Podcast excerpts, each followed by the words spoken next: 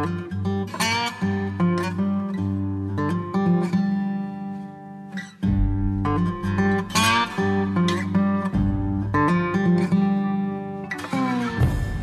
Jason Comstock, and welcome to We Happy Few, the podcast that allows veterans and their families to tell their stories. I'm Dan Paget. I was uh, in the Army in the early 90s. Uh, I served in Germany, uh, Fort Hood, Texas. Uh, the reason why I joined the Army is sort of an interesting story. Most people join out duty to country and all that other stuff. But I was uh, sitting in printing class in high school, and I was talking to a gentleman, a kid named Chris Keller, and we were talking about our futures as we were printing the school newspaper. And Chris uh, was telling me, you know, he wasn't going to make it into college. He had no money. He was poor. He grew up in a trailer court. Well, I was poor growing up in a trailer court. So we were talking about that. And uh, he said, Well, I was going to join the Army, get the college money. And I was like, the army gives you money? And I was like, huh. So I thought about it. And uh, when I was in the youth, I got in some juvenile problems. Um, when I was young, I stole a car and took it on a joyride. And my sentence was that I had to work or I had to be babysat until I was 18. I had to be supervised in my free time. And the judge thought it was nice that I could work.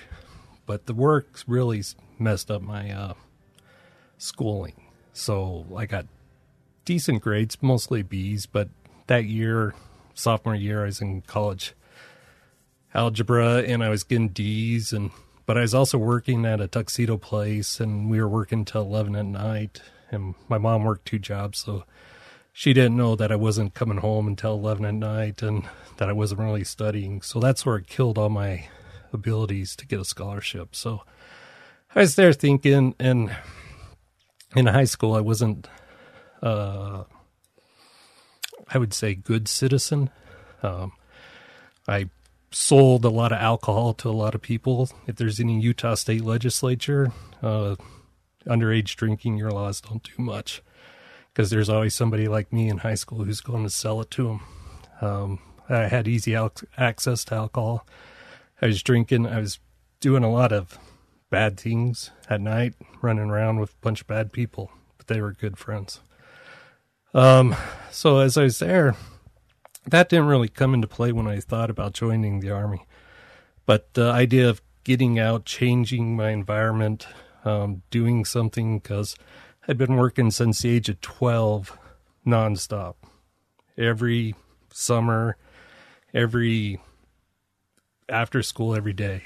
And if and when I was young, I had to work for the JTPA, which was Job Training Program Act. So you're cleaning high schools, mowing lawns, doing just a bunch of crap jobs, right? So anything's better than doing crap jobs as a high school kid. Um, so, so Chris and I met with the recruiter, and there's another guy named Dusty Thorsten who actually he was interesting too. But we all sort of went through, joined the army together. Um, we so Chris got me to sign up, which you know, as a delayed entry, we, I was a DEP, but uh, Thorsten was an Eagle Scout, so he got his first promotion. Was there a reason you chose the army? Um, you know, my so I come from a history um, of military people. So my great grandfather served in World War One in the army. Both of my grandfathers served in uh, World War II. Uh, my grandfather, Fa- my grandpa Fagan, he was wounded in World War II. My dad served in Vietnam. I'm actually named after a Medal of Honor awardee, Danny Peterson. Um, so it was sort of the army or nothing, right? So uh, it was. There was no sense of duty, like I need to follow my grandfathers or my father. It was the army was interesting as a youth. Played army, everything was army. My dad's medals, everything was army, right? So I chose the army. Uh, the reason why I ch- chose tanks or as armor crew member, I actually scored really high on the ASVAB. I got 118 out of 121. I qualified for almost every job in the military. And when I was there, there, they'd show you put in a VHS tape and you'd watch a video, and they're like, "Man, you should really go in communications, or you should be an Apache repair person, or you should do all these cool high tech jobs." And I was like, "Do you have anything where you shoot something?" And they showed me the infantry video, and I was like, "Uh, you know, a lot of hiking." I was like, "Do you have anything else?" and they're like, "Well, there's armor, but you're you're a little too smart to go in armor and infantry." And I'm like, "Uh, let's see it." And he starts with these tanks jumping, shooting, ship blowing up everywhere. I'm like, "That's what I want to do."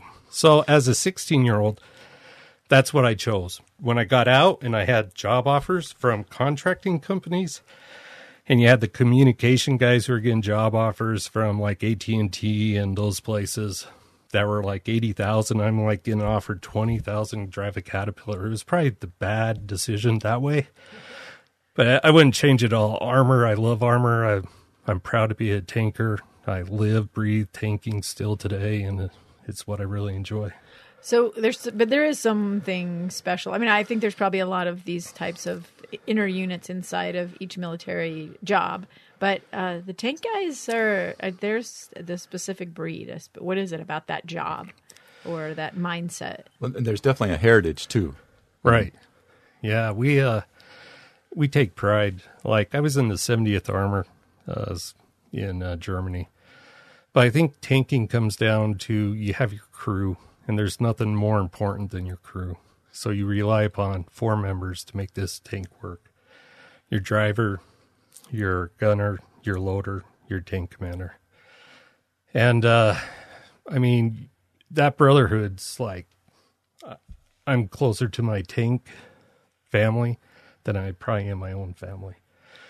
Um, but uh, it's it's a pride, it's tradition, it's knowing like the 70th Armor is the most decorated armor battalion in the U.S.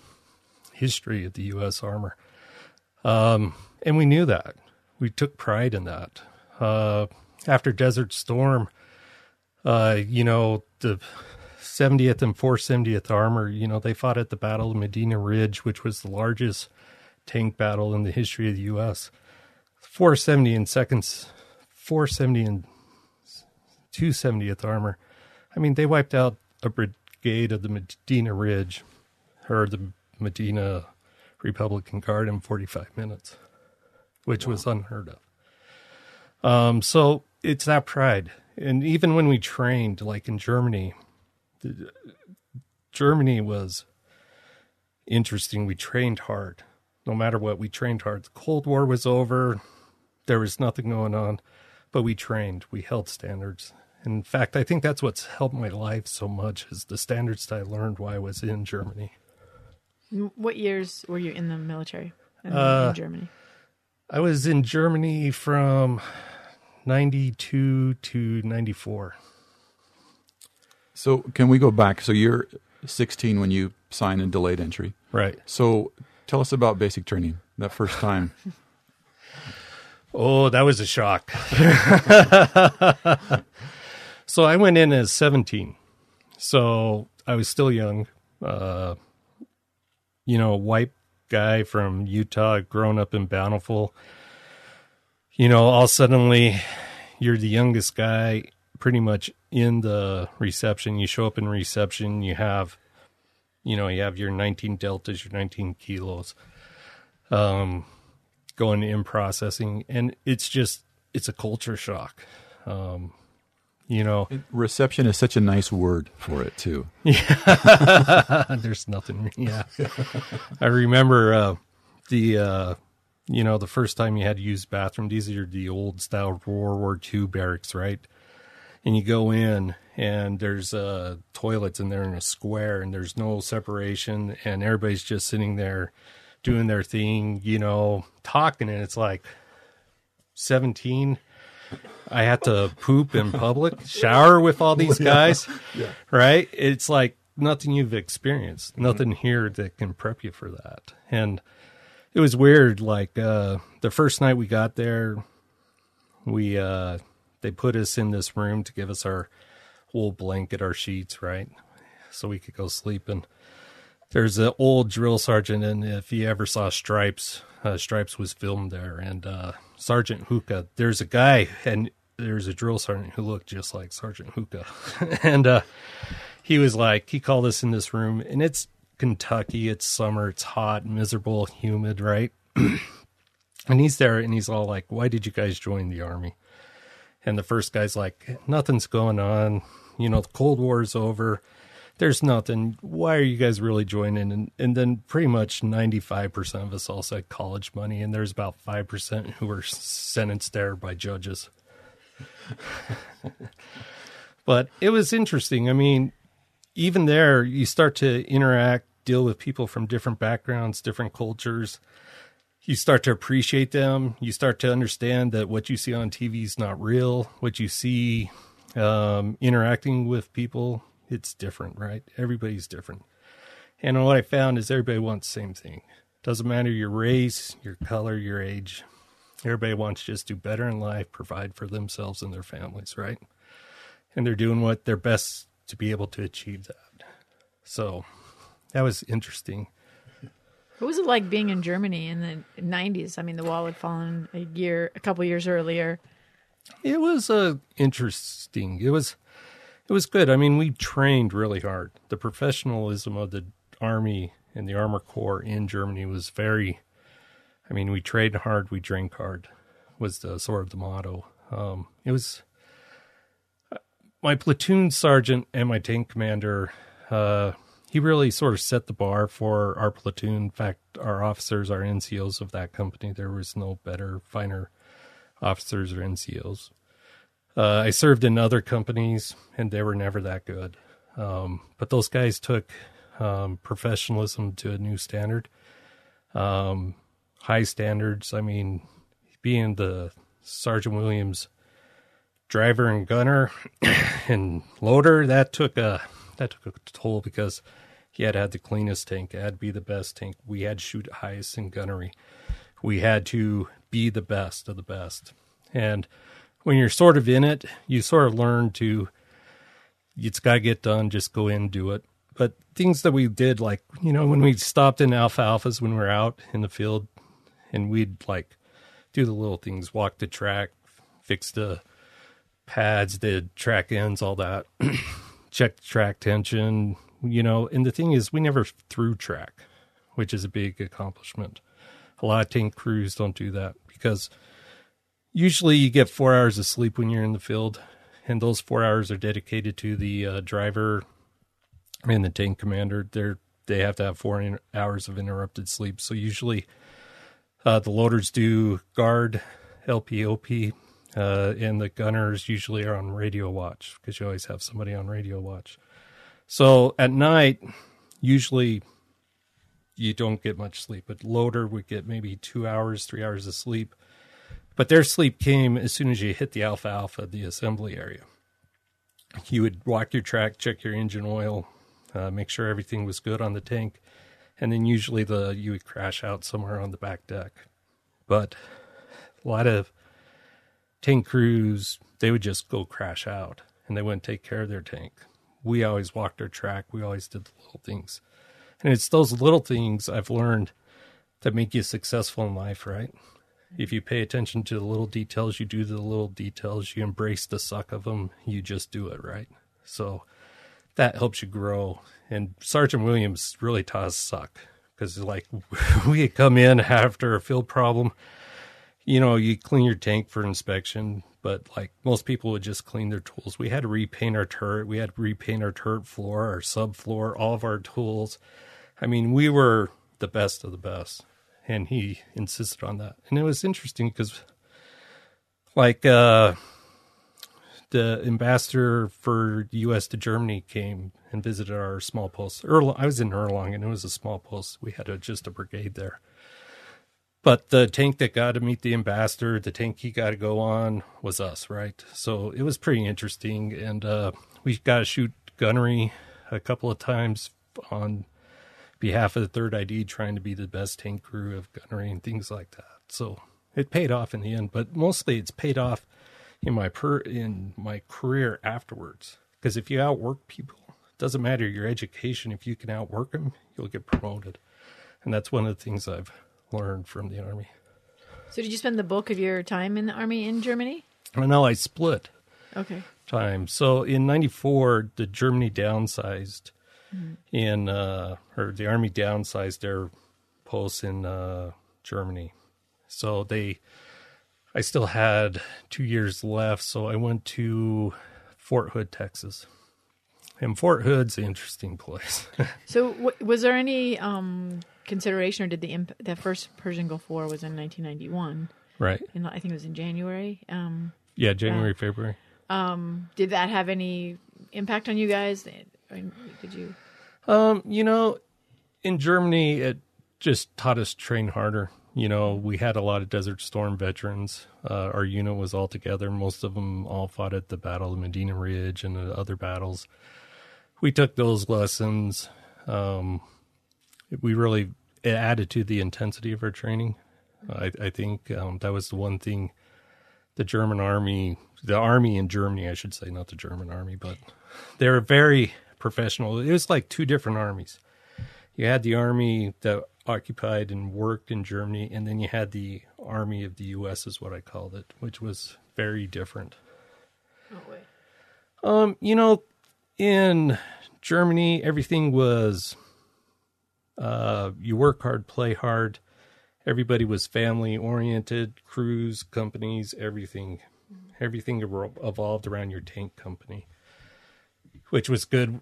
And you were on a brigade, so it was a small post, intimate post. There was one battalion of infantry, one battalion of uh, combat engineers, one battalion of armor, right? So not that many. So it was intimate sort of thing, right? But we knew that we were training for something always. When you got to Fort Hood, or when I got to Fort Hood, it it was different. You had two large divisions there, not very intimate. You sort of had your section of the post that you hung out on, where you operated on. You went to the motor pool. Germany, we seemed to be in the field a ton, or if you weren't in the field, you were going to Graf to do a SimNet or some other type of training at Grafenwehr. Um, we took our like uh, our rotation to Hohenfels, the CMTC, very serious. Fort Hood, it was like, oh, we're going to the field for two weeks. Oh, we're shooting gunnery. Oh, there wasn't a lot. But one thing I noticed was training accidents. So, and they probably occurred within, they always happen, right? But uh, in uh, in Germany, in our battalion, I don't recall any major training accidents. You always had people who got hurt.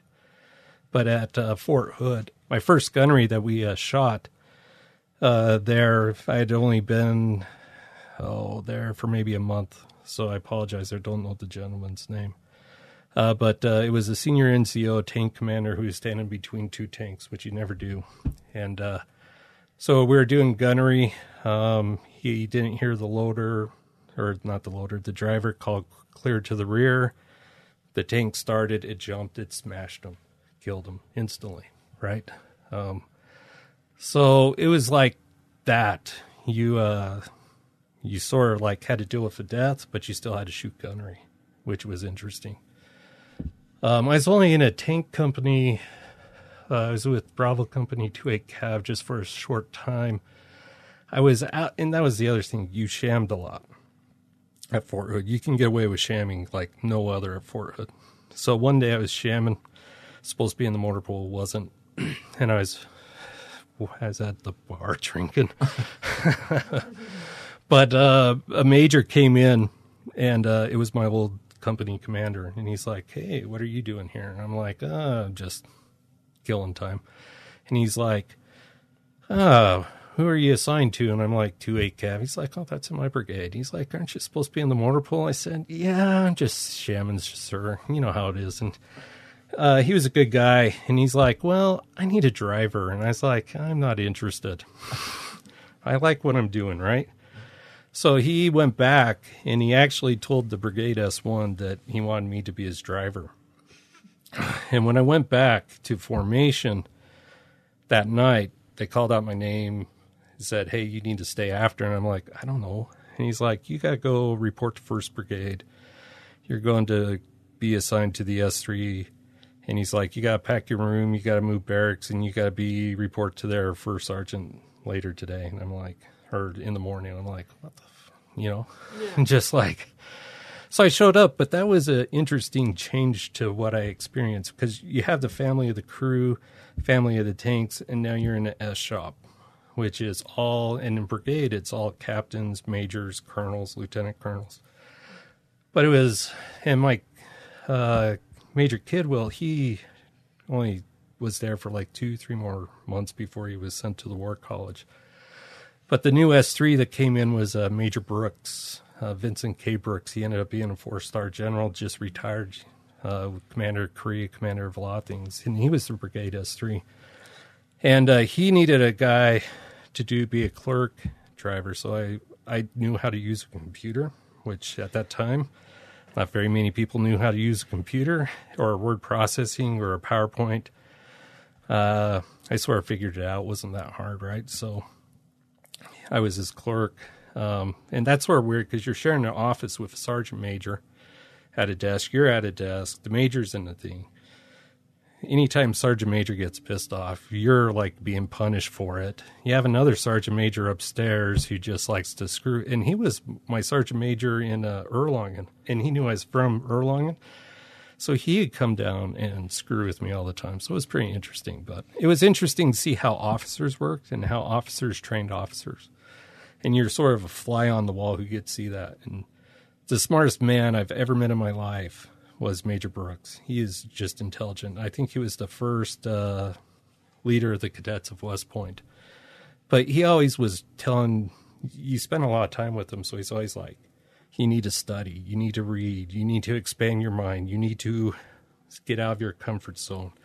You need to talk with other people that aren't of your culture, your race, understand their backgrounds, understand this, always be improving. And he's always like, and when you're a sergeant or when you're leading men at tank companies, always like, make sure you're inspiring your men, making sure they're taken care of. And his leadership was just in, impeccable. And the the uh, brigade commander at that time was Colonel uh, David McKiernan, who actually was a four star general too. So there's four, four, two four star generals eventually that was leading that brigade, and it was it was just very interesting because Colonel McKiernan was a great leader. We had uh, Lieutenant Colonel Anderson, who ended up being a general too. He was a great leader. I like Colonel. I liked them all. Colonel Anderson was pretty interesting. He would interact with the enlisted men because he knew we were just there's too many chiefs and only a few engines, right? In a S shop, brigade S shop. So he'd interact, but they would always teach us things, interact with us. It was a very interesting time being there. But also being the S3, whenever there was a training accident, we had to take the major out to a training accident. So we'd see a lot of accidents. Maybe that's where I'm tainted of U.S. Germany Army was better training, better careful than the Fort Hood Army, but you never know, right?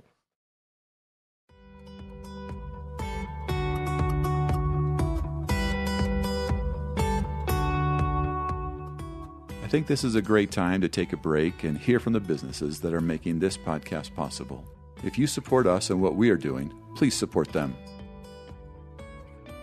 Hi, I'm Amy Donaldson. And I'm Jason Lee. Listen to our free podcast, Voices of Reason, unless you enjoy screaming matches. Nope, you're not going to hear that with us. You'll hear folks who may disagree but seek to understand different views. That's Voices of Reason on the KSL Radio app or wherever you find interesting podcasts. So when did you get out? I got out in 95.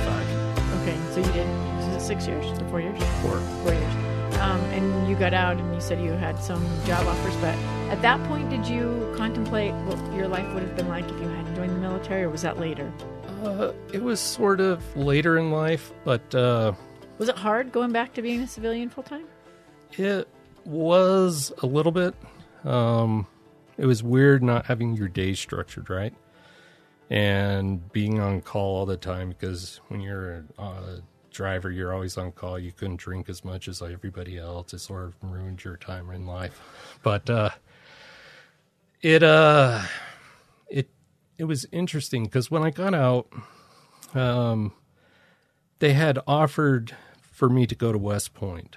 So David, uh, Colonel McKiernan, uh, it was Major Dragon at that time. Major Brooks had been uh, promoted to lieutenant colonel, and he was commanding two five. They had got a possible appointment to me to go to West Point Prep School, and then eventually go on to West Point, and I turned that down. Probably the worst decision of my life because I had already been accepted into the University of Utah on the Green to Gold program. So I was going to go the ROTC way to become an officer. And uh, that didn't last but one quarter because you can't deal with ROTC people who are just playing like they're in the army, acting like they're in the army, and you're just going. And so I sort of dropped out of that.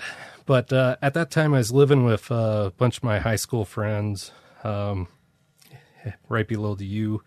I was going to school. They were being janitors at the Marriott Library.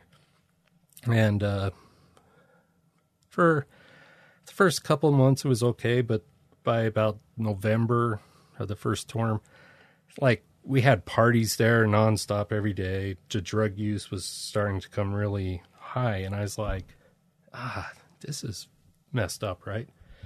I'm like, this is not what I want. This is not what I want in my life. So I actually moved out, moved on, had a job, got a career. But, you know, that was sort of the part that I said, you know, this is the army has taught me something, right? About taking pride in myself, having some type of ambition, um, accomplishing something at that time. And it actually was the decision that probably saved my life because of those oh, four roommates that I lived with, three of them died of uh, drug overdoses. Uh, the other one's been in and out of prison nonstop ever since that time, and I'm sure I haven't talked to him in about ten years. He might be dead. Who knows? But it's one of that you sort of look at. If I would have not joined the military, I would have still been with those four guys. I would have still probably got into the drugs because I had no direction. I had nobody to point me, no, no real um, father figure to say you're doing wrong, right? Because I lived with my mom. She worked two jobs. I did whatever I wanted, right? So there was real no parental influence that was saying don't do this, right? Did you not have any relationship with your dad?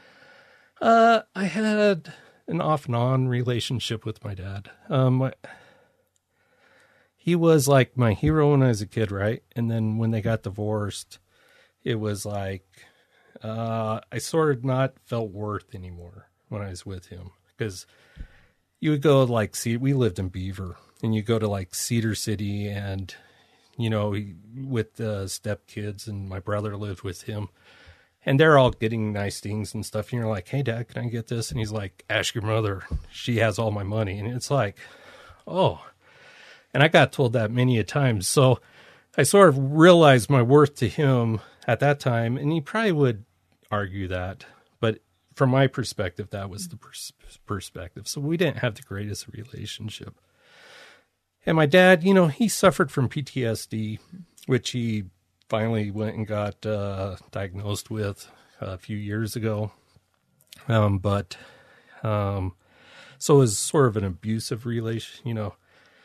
There was no like sparing of the rod type thing, and some of those beatings were pretty bad.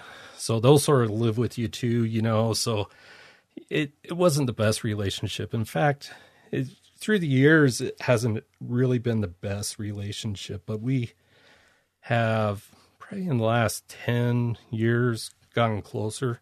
But the only thing that really brought us closer is my military service, his military service, something common we can talk about. And uh, did your military experience give you any insight into him and why he might, why the PTSD might have been at least partially? Oh yeah, I mean, I think anybody who serves in the military, and I think this is where the military gets PTSD and mental health issues wrong, is that they should send everybody who serves to a counselor at least once a quarter to talk, to work out your issues. I mean, I know in basic training we had Murray. He tried to take his life just in basic training. Um, or we went to OSUT training, but still. Um, in Germany we had oh S he was Puerto Rican es, Esperano or something like that. He took his life. Um, So I mean, it's pressure, and uh, there when I was in Fort Hood, Texas, there was a guy. Oh, what was his name? Oh, Prof or McGill or something. He was sort of in a different section. We didn't really operate outside of our sections, but uh, like he walked to a 50 caliber range because he could hear 50 calibers, and he walked out in the targets trying to become a human target, right, to be taken out that way. So, and this is peacetime, right? And you see a lot of messed up things. Like um, there's one training accident I went to. We're actually just there to observe uh, the live fire, and two five Cav was shooting, and I was just hanging out. Right, that's what drivers do, right? And uh, there was a kid who they needed new, more 20 mm rounds broken down, right? And he was fresh out basic and uh, he went and did it. And he didn't have his Kevlar on, his his uh, vest, and uh, when he was breaking it down, he hit a bullet, or and it went off, and it blew off his bottom part of his face. Um, I was the closest guy there, and I had a medic bag, all that. I ran, and I mean, it's just he's right so you try to do first aid, right? And at that time, you just know you need to call for med- medevac, which range control still didn't know there was a. So I just went to the Humvee, called for medevac, and then I got in. Tra- a lot of people are like, "Why the hell are you calling for medevac?" And I'm like, uh, "We have a soldier down and all this." And so they got him, they moved him, but it's like one of those things. It's something that just happens. You witness it. Um, something you have to deal with. Um, you know, the guy getting smashed, you, you have to deal with that. So I think it gives you a perspective of when you see people killed in training or hurt in bad. It's like that guy survived. I don't know how they fixed that, but um, it it screws with you, right? It screws with you mentally, and there was no there, you know, at that time, if you went to mental health, that was the end of your career, right? Even if you were referred there for alcohol, it was you were done with in the military. So there's not an incentive, and I know that still mentality has to exist there. You know, somewhat. I know there's a lot of officers who who are trying to change that and the army's trying to change that. But I think it should just be a mandatory thing. And then it's just everybody's going, everybody's talking, and you don't know what you're talking about, right? And I think that would help a lot with a soldier suicide. But I also think for veterans too, it should be that way as well. That you should have a once a year checkup to go to the VA, talk to a mental health professional, just to get you checked out because it creeps up on you, right? And even though you're a peacetime veteran, a wartime veteran, you're a veteran and you've probably seen something. And so, would you, so with that knowledge, would you encourage any of your family members or children to join the military? Oh, no. no, I'm anti joining the military. In fact, I tell my son, like, I just barely hung up my medals. I don't want to romanticize the military, the army, because for me, it was the right decision. It helped me um, with my life because I know if I would not join the military, I wouldn't have the job I have. I wouldn't be have the family I have. I wouldn't have a great kid, two kids, um, and uh, it really changed my life. But with that, you know, I have not PTSD, they call it um, you're antisocial and you're um, hate people. There's a word for it. I never, I don't know how to pronounce it, but uh, so you know, it's one of those things. And I suffer from, and that's sort of some PTSD symptoms of um, quick to anger, quick to but you know, my kids miss out on a lot of things. Um, that uh, we don't get invited to family parties. Uh, my family doesn't really come out see me, right? Uh, because you know, I'm, in a close setting, I'm fine, I'm good. But you put me in with more than 20 people and I'm not comfortable with them, I, I will either sit in the corner, not do anything, and it's not worth dealing with me, right? Do any of the groups that you're involved with, uh, like the Team RWB, do any? Does that help, or does that just exacerbate this? No, I think T, Team uh, RWB was great. Um, if my kids were not so young and did not had so many activities Saturday morning, I'd still be running, right, or walking. I never ran. Um, but uh, you know, that sort of took me out of that, but it was great to associate with veterans. Um, I also hire a lot of veterans. Um, that's one thing that helps as well. I think veterans interacting with veterans is a good thing. In fact, uh, when I went to VA back in like 2003, four, I was really suicidal at that time. Just went, and you know that's when they sort of told me, you know, you should talk about your experiences, talk about things, and just talk about uh, and interact with other veterans, and it would probably help or alleviate a lot of that. And it does. Like I get along great with uh, other veterans. Um, it's fun to interact with them. It's fun to tell stories. You know, we all have great stories, and uh, we've all experienced a bunch of different things, and it's always fun and interesting to hear that. If you had to sum up, you you know, you said you've kind of become anti-military, but uh, you know there are positives and there are people that it, it is, and we need a robust, you know, uh, capable military. So, sort of, if you were in charge for a day, um, give me just a couple things that you think you would do to suggestions you might offer to the military. I, I, yeah, and I like the idea of everybody that counseling is mandatory. Right. Just like you have to pass a PT test, you have to go in and like have a not a not a psychiatric test, but you have to like be checking in with somebody who's going to say, "Hey, you're not really acknowledging some issues that you're dealing with." Right.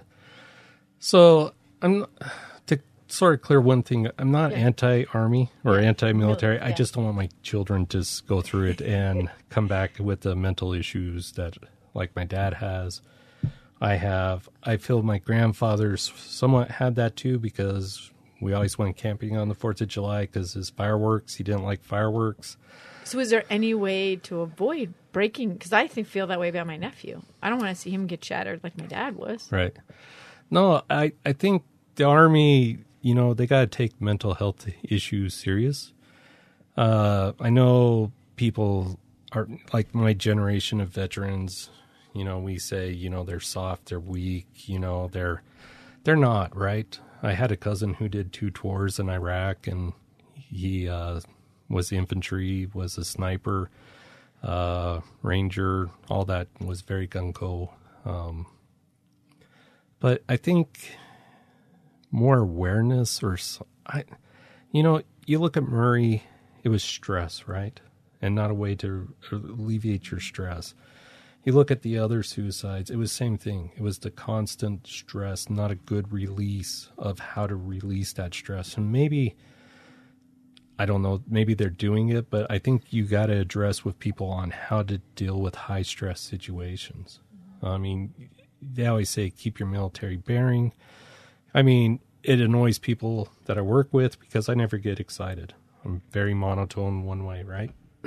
and some people are like, how can you not get angry, emotional. I'm like, I just know how to deal with stress. But I think there's a lot of kids who have never had to face that type of stress. Yeah. And I don't like, they never taught me how to deal with stress. So I drank, my buddies drank. I mean, you look at the people I served with in Germany, we've all been married multiple times, divorced multiple times. Um, you know, a lot of us probably had alcohol problems in the military. I would say I did. I drank more than anybody should. So did most of my buddies, right? So I don't think that was our way of relieving stress, especially in Germany. I mean, you're on a post. Um, when you get off, the German economy is closed. So the only thing that's open are the bars, right? Or the guest house. So you're going to bars, right? At night. Um, yeah, Saturday, Sunday you could go do sightseeing, but that usually involved like drinking. Like we go to the market plots, get pig sausages, come back to the barracks, barbecue them, and drink. Right? Um, there was nobody tell us not to. There was nobody watching or monitoring our alcohol intake, which I don't know if that needs to be done. But nobody was telling us how to deal with our stresses. Mm-hmm. Nobody was teaching us how to be mentally healthy. And we have in Germany, you had like people like the group I sort of hung out with. We'd go off post. We had German friends. We'd go do things with them, and it was fun. It sort of was a nice relief to get away from the military. But we had what we called barracks rats. They were the guys who were the.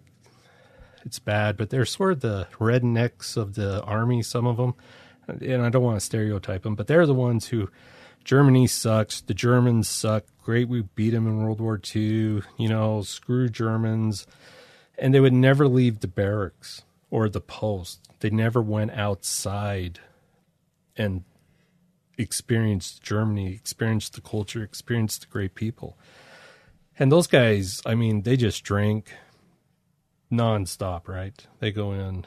So I don't know I guess that's a long answer to let's deal with see how people deal with stress. I think that's true of Fort Hood. It's a crappy place to be stationed. It's middle of nowhere, Texas. Killeen Texas sucks. Copperas Cove sucks. And if you don't have a car, you're stuck in those areas. I luckily had a car, and I, could go at least to Austin or Waco or San Antonio for a weekend and get away from it all. But there are soldiers who never leave that post who that's their life, and it's a crappy life, right?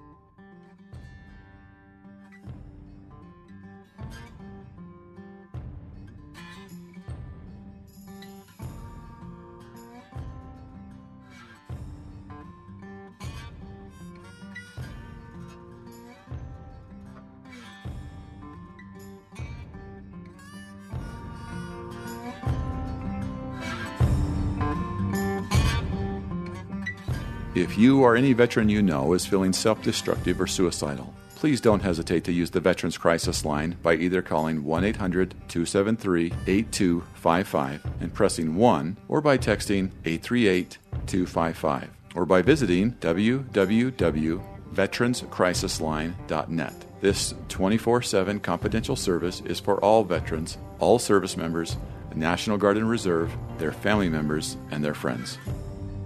Join us again for the next episode of We Happy Few. If you have comments about the show, please contact us by email at tips at loudmouthproject.com or on Twitter at loudmouthjason. Check out our website at loudmouthproject.com and navigate to the We Happy Few page. You can also find and subscribe to free episodes of our podcast on Google Podcast, iTunes, and other places where you find interesting shows. Be sure to review our show as well. We love to get your feedback, and it helps grow our audience. We would like to thank our producer and editor, Josh Tilton, and our creative director, Amy Donaldson, for adding the spit and polish to our show. I'm Jason Comstock, and until next time, keep listening, keep learning, and stay engaged.